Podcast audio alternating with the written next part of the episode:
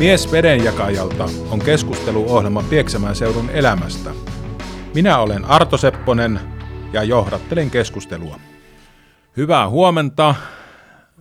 Tänään aamulla tässä vieraana on Asko Hankilaoja. Hyvää huomenta Asko. Hyvää huomenta Arto. No niin, voisitko ensimmäiseksi kertoa, että mistä sinä tänne vedenjakajan reitistö ympäristöön olet tullut ja mitä sinä täällä olet tehnyt ja miltä tämä elämä maistuu täällä? No niin, olen lähtöisin Pohjanmaalta, Etelä-Pohjanmaalta, Soinin pitäjästä. Ja sieltä olen sitten äh, lähtenyt opiskelemaan ja opiskelujen kautta tulin ensimmäiseen työpaikkaani Siilin koululle vuonna 1981 tulin sinne opettamaan poikien liikuntaa ja musiikkia. Ja sillä tiellä olen täällä Pieksämäellä äm, lähes koko työurani tein tuossa ensimmäisessä työpaikassani. Olin tosiaan ensin opettajana ja sitten loppuaikana toimin rehtorina. Ja Siilin koulu loppui vuonna 2000 13 ja sen jälkeen tein vielä kolme vuotta rehtorin hommia Kontiopuiston koulussa ja vuonna 2016 jäin eläkkeelle ja mukavalta tuntuu niin tämä eläkkeellä oleminen kuin myöskin Pieksämäellä oleminen ja asuminen. No se on myöskin syntyperäisenä pieksämäkeläisenä erittäin mukava kuulla. Ja ja, ja tuossa nyt vielä kysyisin tästä, että mitä tämä vedenjakaja-alue, eli Savon selkä, tarkoittaa. Täällä nyt on tämä vedenjakaja reitistö, niin mitä se on mm. merkinnyt tässä sinun elämässä täällä Pieksämäellä? Äh, itse asiassa tähän, tähän vedenjakajaan tutustuin sitten vasta, vasta viime vuosina ja olen oppinut ymmärtämään tätä ympäristöä, mikä tämä oikein on. Ja kun se aikoinaan muinainen ihminen tänne, tänne tuli, niin sehän nousi jokia pitkin tälle seutukunnalle. Eli toisinpäin, kun tämä on vedenjakaja, niin täällä ei vesi pysy, täältä lähtee vedet laskeutumaan ja menevät kolmea jokea pitkin alaspäin pohjoiseen menee Haapajoki, ja sitten tuonne Saimaalle mennään Ruokojärven kautta ja sitten taas ää, Päijänteen suuntaan lähdetään tuolta Naarajärveltä ja Naarajokea pitkin. Toisin sanoen meidän, me jaamme Pieksämäki, Pieksämäen seutu jakaa vedet Päijänteelle ja Saimaalle. Tämä on niin se yksinkertaistettu juttu tähän. Hyvä. No sitten sinä olet historiasta ja ainakin tästä paikallishistoriasta hyvin kiinnostunut ja tutkinut sieltä ihan, voisiko sanoa melkein kivikautisista näistä, näistä, näistä raunioista, mitä tänne on tullut ihmiset aikanaan ja ihan tähän lähihistoriaan. Ja sitten tämä toisen maailmansodan aika on yksi niitä sinun lempilapsia, jos voisi sanoa, mm-hmm. josta olet pitänyt montakin luentoa ja, ja, ja haluaisin kuulla tästä Nikkarilan Miina Lataamosta, että minkälainen paikka se oli ja sitä ei nyt ihan kaikki, kaikki tiedä, että mitä tapahtui silloin toisen maailmansodan mm. aikana täällä Pieksämäellä.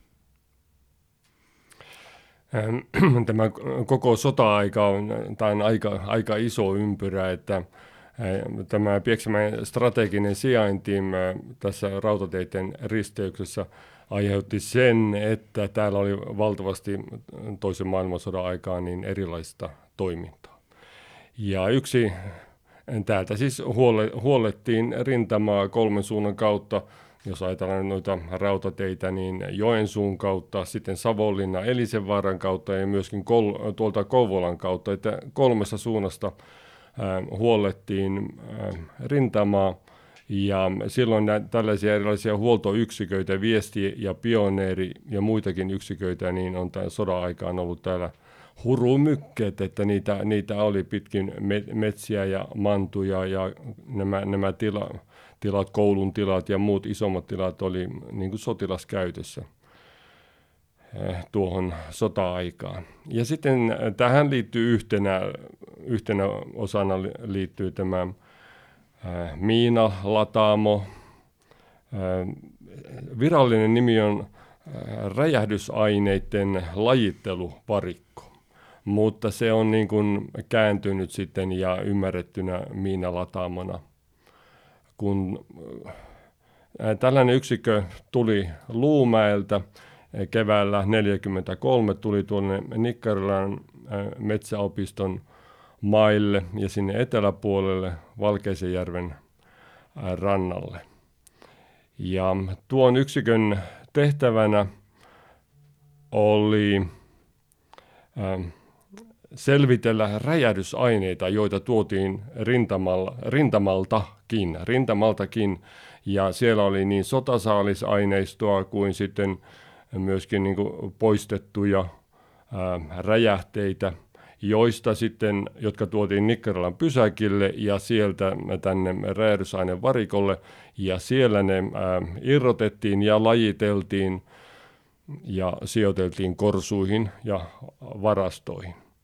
Mutta sitten siellä myöskin tehtiin sitä työtä, että siellä oli miinoja ja nyt tämä lajiteltu räjähdysaine, niin se laiteltiin miinoihin, valmisteltiin miinat ja räjähteet ja noin sytyttimet ja valmi, valmisteltiin hyökkäysvaunun panssarimiinoja, valmistettiin putkimiinoja, polkumiinoja ja, ja vielä jäämiinoja. Ja kun niitä oli siellä suuret kasat, niin ne palautettiin sitten rintamalle ja siellä ne tekivät tehtävänsä. Joo, eli merkittävää toimintaa Pieksämäellä täällä on silloin toisen maailmansodan aikana ollut ja, ja, ja vielä haluaisin kuulla, kuulla myöskin siitä, että tällähän oli sotavankileiri Naarajärven Joo. vankilan lähistöllä ja voisitko siitä kertoa? Mm, joo. Eli kun jatkosota alkoi kesäkuussa 1941, suomalaiset ylittivät rajan ja puolessa vuodessa mentiin kyllä tosi etäälle, mentiin kannakselle ja mentiin tuonne äh, itään ihan ääniselle saakka. Ja kun se oli tällaista, rupesi olemaan valloitussotaa, niin sieltähän tuli sotavankeja. Saatiin hyvinkin paljon. Ja Suomeen saatiin muistaakseni 60, yli 60 000 sotavankia – ja välttämättä kun sotaan lä- lähettiin, niin ei oltu varustauduttu sitten nyt sotavankileireihin, vaan niitä leirejä ruvettiin sitä mukaan tekemään, kun sotavankeja ää, saatiin. Ja siinähän kävi niitä niin, että sotavankeja saatiin vähän liian paljon sitten siihen näin, mitä sitten oli näitä leiripaikkoja. Ja Suomeen muodostettiin kaksi tällaista järjestelyleiriä, pääleiriä, koontaleiriä ja äh, järjestelyleiri numero ykkönen oli Nastolassa Lahden lähellä ja järjestelyleiri numero kakkonen oli täällä Naarejärvellä. Ja sitten oli myöskin muita, tai oli paljon muitakin leirejä, mutta nämä olivat pääleirit ja näiden kautta äh, hyvin suuri osa näistä sotavangeista kulki. Täällä pääleirillä ne kuulusteltiin ja numeroitiin, kortistoitiin ja sitten ajan mittaan niitä sieltä sai niin sanotusti vuokrata töihin miehiä. Eli nämä sotavangit olivat sitten, olivat sitten maa, maatöissä, mutta hyvin paljon tehdastöissä ja kaivostöissä. Ja ensimmäinen tai se syksy 41, kun tämä leiri perustettiin, se perustettiin Naarajärvelle. Siinä on tämmöinen kaksi järveä alasiili ja sitten toinen pieni lampi siihen niiden väliselle kannakselle. Se oli mäntykangasta, kuivaa mäntykangasta ja aivan niin sanotusti erämaa-olosuhteisiin tuo leiri perustettiin. Ja siellä hyvin pian siellä oli joku kolme tuhatta sotavankia ja ne oli pieniin parakkeihin ma- majoitettuna. Ja ensimmäinen talvi oli sitten se karmea, karmea talvi, kun ensinnäkin se oli kova pakkastalvi ja ruokaa oli annettu suhteellisen vähän, kun sitä ruokaa ei ollut. Sitä ei ollut niin Pieksämäellä siviileilläkään, niin kuinka sitä voisi sitten olla sotavangeilla. Toisaalta myöskin sitten se asenne sotavankeja kohtaan oli, oli tietysti niin kuin valloittajan asenne. Niin ensimmäinen talvi sitten 42 oli aikamoinen tuhon talvi. Ja tuon talven aikaan siellä kuoli 2700 ja jonkun verran päälle, niin 2750 sotavankia. Ja ne, haudattiin siihen leirin vierelle ja tuo sotavankihautausmaa on niin, niin kuin muistona sitten tuosta sotavankileiristä. Mutta sen ensimmäisen talven jälkeen niin se kuolleisuus se itse asiassa niin kuin loppui, että oli enää yksittäisiä kuolemia, että valtava katastrofi oli ensimmäinen talvi, mutta niin se oli kaikilla muillakin sotavankileirillä, ei pelkästään täällä Naarajärvellä. Naarajärven leiri on Suomen suurin sotavankien, tai leirillä, leirialueella on tämä ää, hautausmaa Suomen suurin.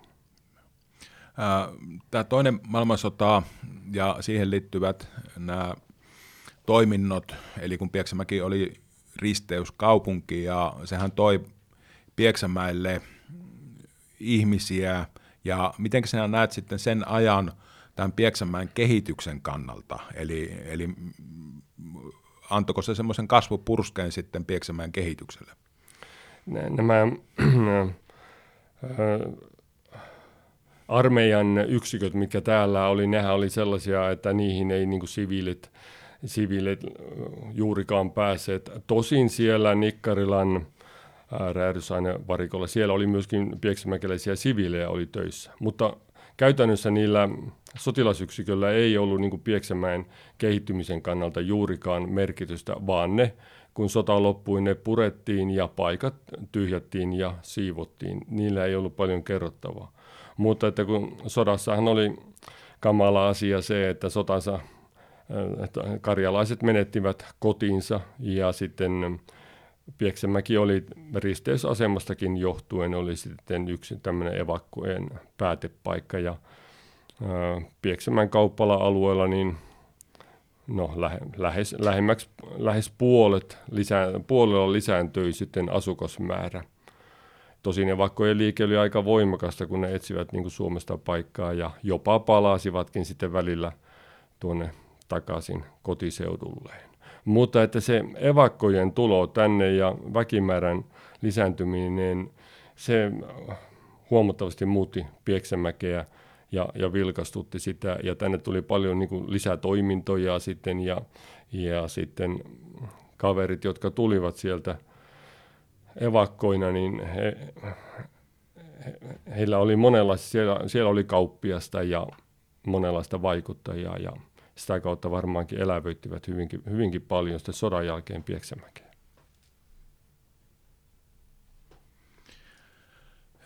Sitten voidaan siirtyä tässä tästä, tästä Pieksämään asu, asuttamisesta ja niin kuin kerroit tässä, että kun olemme tällä vedenjakaja-alueella Ylängöllä ja äh, ihmiset tulivat silloin aikanaan jokia pitkin tän, tänne asumaan ja näitä muinaisia asuinpaikkojahan on Pieksäjärven pohjoispuolella ja Tuopun rannalla ja Naarajärvellä, eli sinulla on hyvinkin tarkkaa tietoa näistä, näistä että mitä kaikkea sieltä on löytynyt ja milloin niitä on löytynyt. Joo. Ja Tällaisia todettuja asuinpaikkoja niin Pieksämän seudulta löytyy noin 70, 780. Ja sitten löytyy erilaista irtolöytöjä, löytyy hyvinkin paljon. Ja, ja sitten nämä ajoitukset, ne menee pääosa, tai ehkä hieman vähän huono sanoa, mutta että hyvin merkittävä aika on ollut 6000 vuotta sitten. Ja ku, kuuden vuoden tuhannen takaa on esimerkiksi suuri saviruukku, joka on Polenin yläkerrassa pienessä vitriinissä. Se on kuuden vuoden tuhannen takaa ja se on iso 40 litran saviruukku, joka on löytynyt siitä Naarejärven rannasta. Nyt nämä asutuskeskittymät kivikauden aikaan olivat niin nuo, mitkä äsken mainitsivat, johtuen siitä, että ne on niin kuin päätepisteitä niille kolmelle joelle, joita pitkin noustiin Pieksämäelle. Eli Naarejärvi, Tuoppu ja tuo, tuo Pieksäjärven pohjoispää. Niistä periaatteessa tapahtuu se kulkeminen. Ja sitten nämä, nämä kannakset, nämä muut alueet olivat tämmöisiä vetotaipaleita sitten, jolloin ruuhet ja kanotit pystyttiin vetämään vesistöstä toiseen. Öm, se 6000 vuotta, 6000 vuoden seutu kampakerämisen ajan se aika on ollut huomattavaa, eli ihmisiä on silloin todennäköisesti ollut suurin piirtein eniten se kivikauden aikaan. Mutta sitten tämmöisiä irtolöytöjä on jostakin 8000 vuotta taaksepäin, 9000 vuotta taaksepäin. Eli kiviesineitä, jotka muodoltaan lasketaan kuuluvaksi tiettyyn, tiettyyn aikakauteen.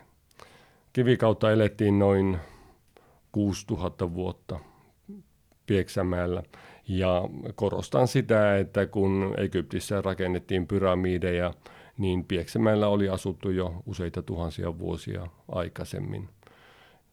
Eli jos se ruukku on 6000 vuotta vanha, niin nämä suuret pyramidit rakennettiin tuossa 4000 vuotta sitten. Niin vähän tätä aikaperspektiiviä myöskin tuohon maailman historiaan. Joo.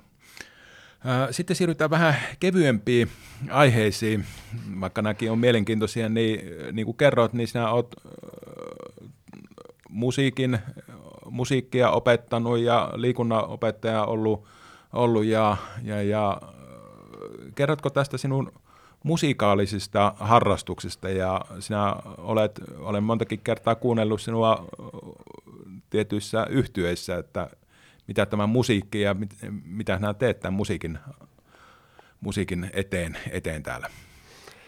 No niin, Mulla on tämmöiset soittimet, klarinetti, saksofoni ja piano on mun pääsoittimia. Ja tietysti kun olin musiikin opettajana, niin pianohan sitä tuli soiteltua, mutta että harrastuksena on kulkenut nämä, nämä puhallin soittimet mukana. Ja niissäkin on tietysti erilaisia vaiheita ollut elämässä sitten, että muistan, että nuorena poikana kun torvisoittokuntaan liityin, niin siellähän trumpettia piti vähän aikaa yrittämään, mutta se ei, se ei oikein onnistunut. Sitten tuli tämä klarinetti, tuli nuorena poikana, mutta torvisoittokunnassa, kun siellä Kootteni hymniä siellä soitti tarpeeksi kauan, niin sen jälkeen niin mietin, että miten tästä tämä voisi lopettaa. Että, no sitten tuli lukiovaihe ja siirryin Kuortaneelle. Sitten siellä oli perustettu ur, ur, liikuntalukio siihen aikaan ja niin olin sitten iloinen, että pystyin jättämään tämän soittamisharrastuksen ja tuli, liikunta tuli sitten enemmän mukana. Opiskeluaikana sitten jouduin, tai palasin taas sitten, oli vähän aikaa soitin, siellä soitin siis pianoa ja sitten toisena soittimena tuli, oli otettava tuo klarinetti takaisin. Mutta sitten kun tässä vanhemmiten sitä vähän niin kuin palaa nuoruuteen, niin tuli tämä Pelimannin musiikkia. Täällä Pieksämäellä oli Pelimanni piiri ja no minähän menin sinne sitten. Se oli varmaan 90-luvun loppua ja sillä tiellä olen Pieksäm pelimanneissa ja olen sitten johtamassa Pieksäm pelimanneja. Toisena hyvänä kaverina minulla on Veikko Konttinen siellä johtotehtävissä. Pelimannin musiikkia soitan mielelläni. No nyt tuli tämä minullekin selväksi, että mitä kaikkea olet tehnyt. No sitten tässä pikkuhiljaa ruvetaan lopettelemaan, lopettelemaan näin, niin, niin, niin tämmöinen, että mikä sinussa on täällä, sinun mielestä täällä Pieksämäessä on parasta? Minusta tämä on sopivan kokoinen paikka. Tätä on suhteellisen helppo kehittää. Ja sitten olen, olen hyvin luontoihminen ja haluan elää, elää rauhassa.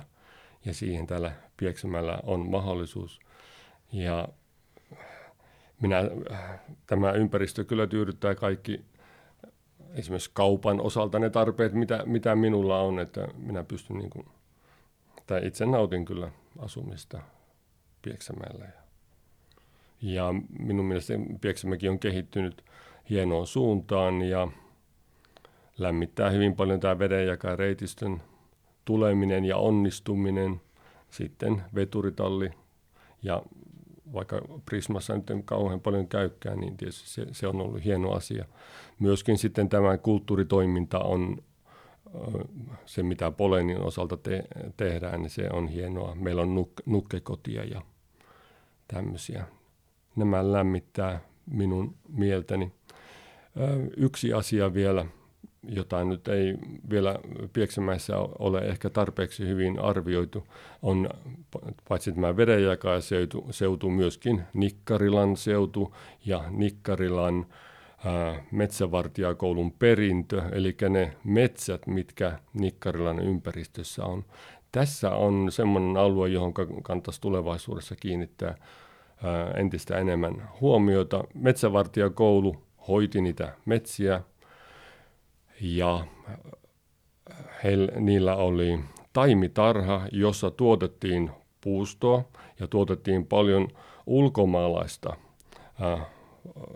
metsiä ja taimia. Ja nyt Nikkarilan ympäristöstä löytyy vierasperäisiä pieniä metsiköitä.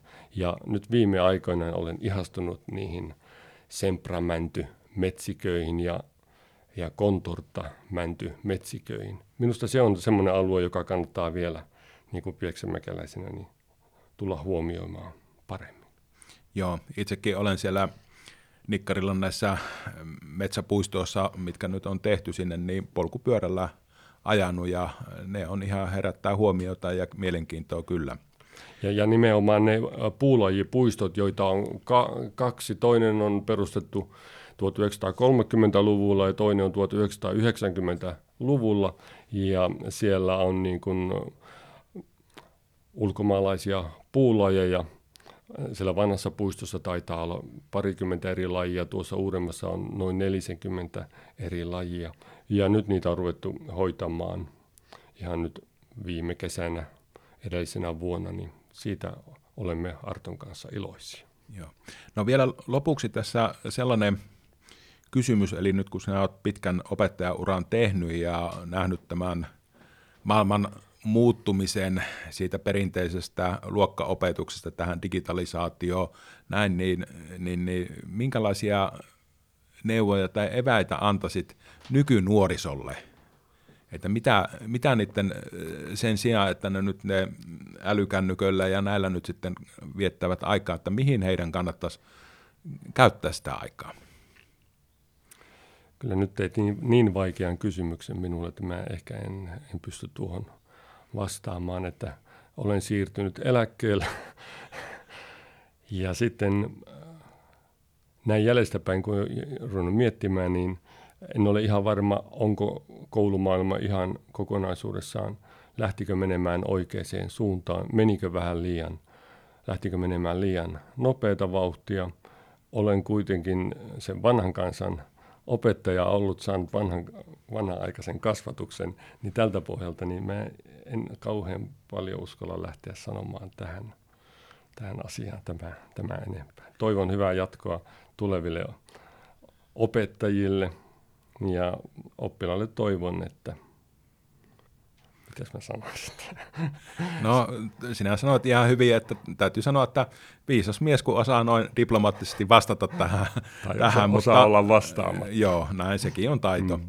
Mutta kiitoksia Asko tästä ajasta ja hyvää päivän jatkoa sinulle. Kiitoksia Artolle ja menestystä valitsemallasi polkulle.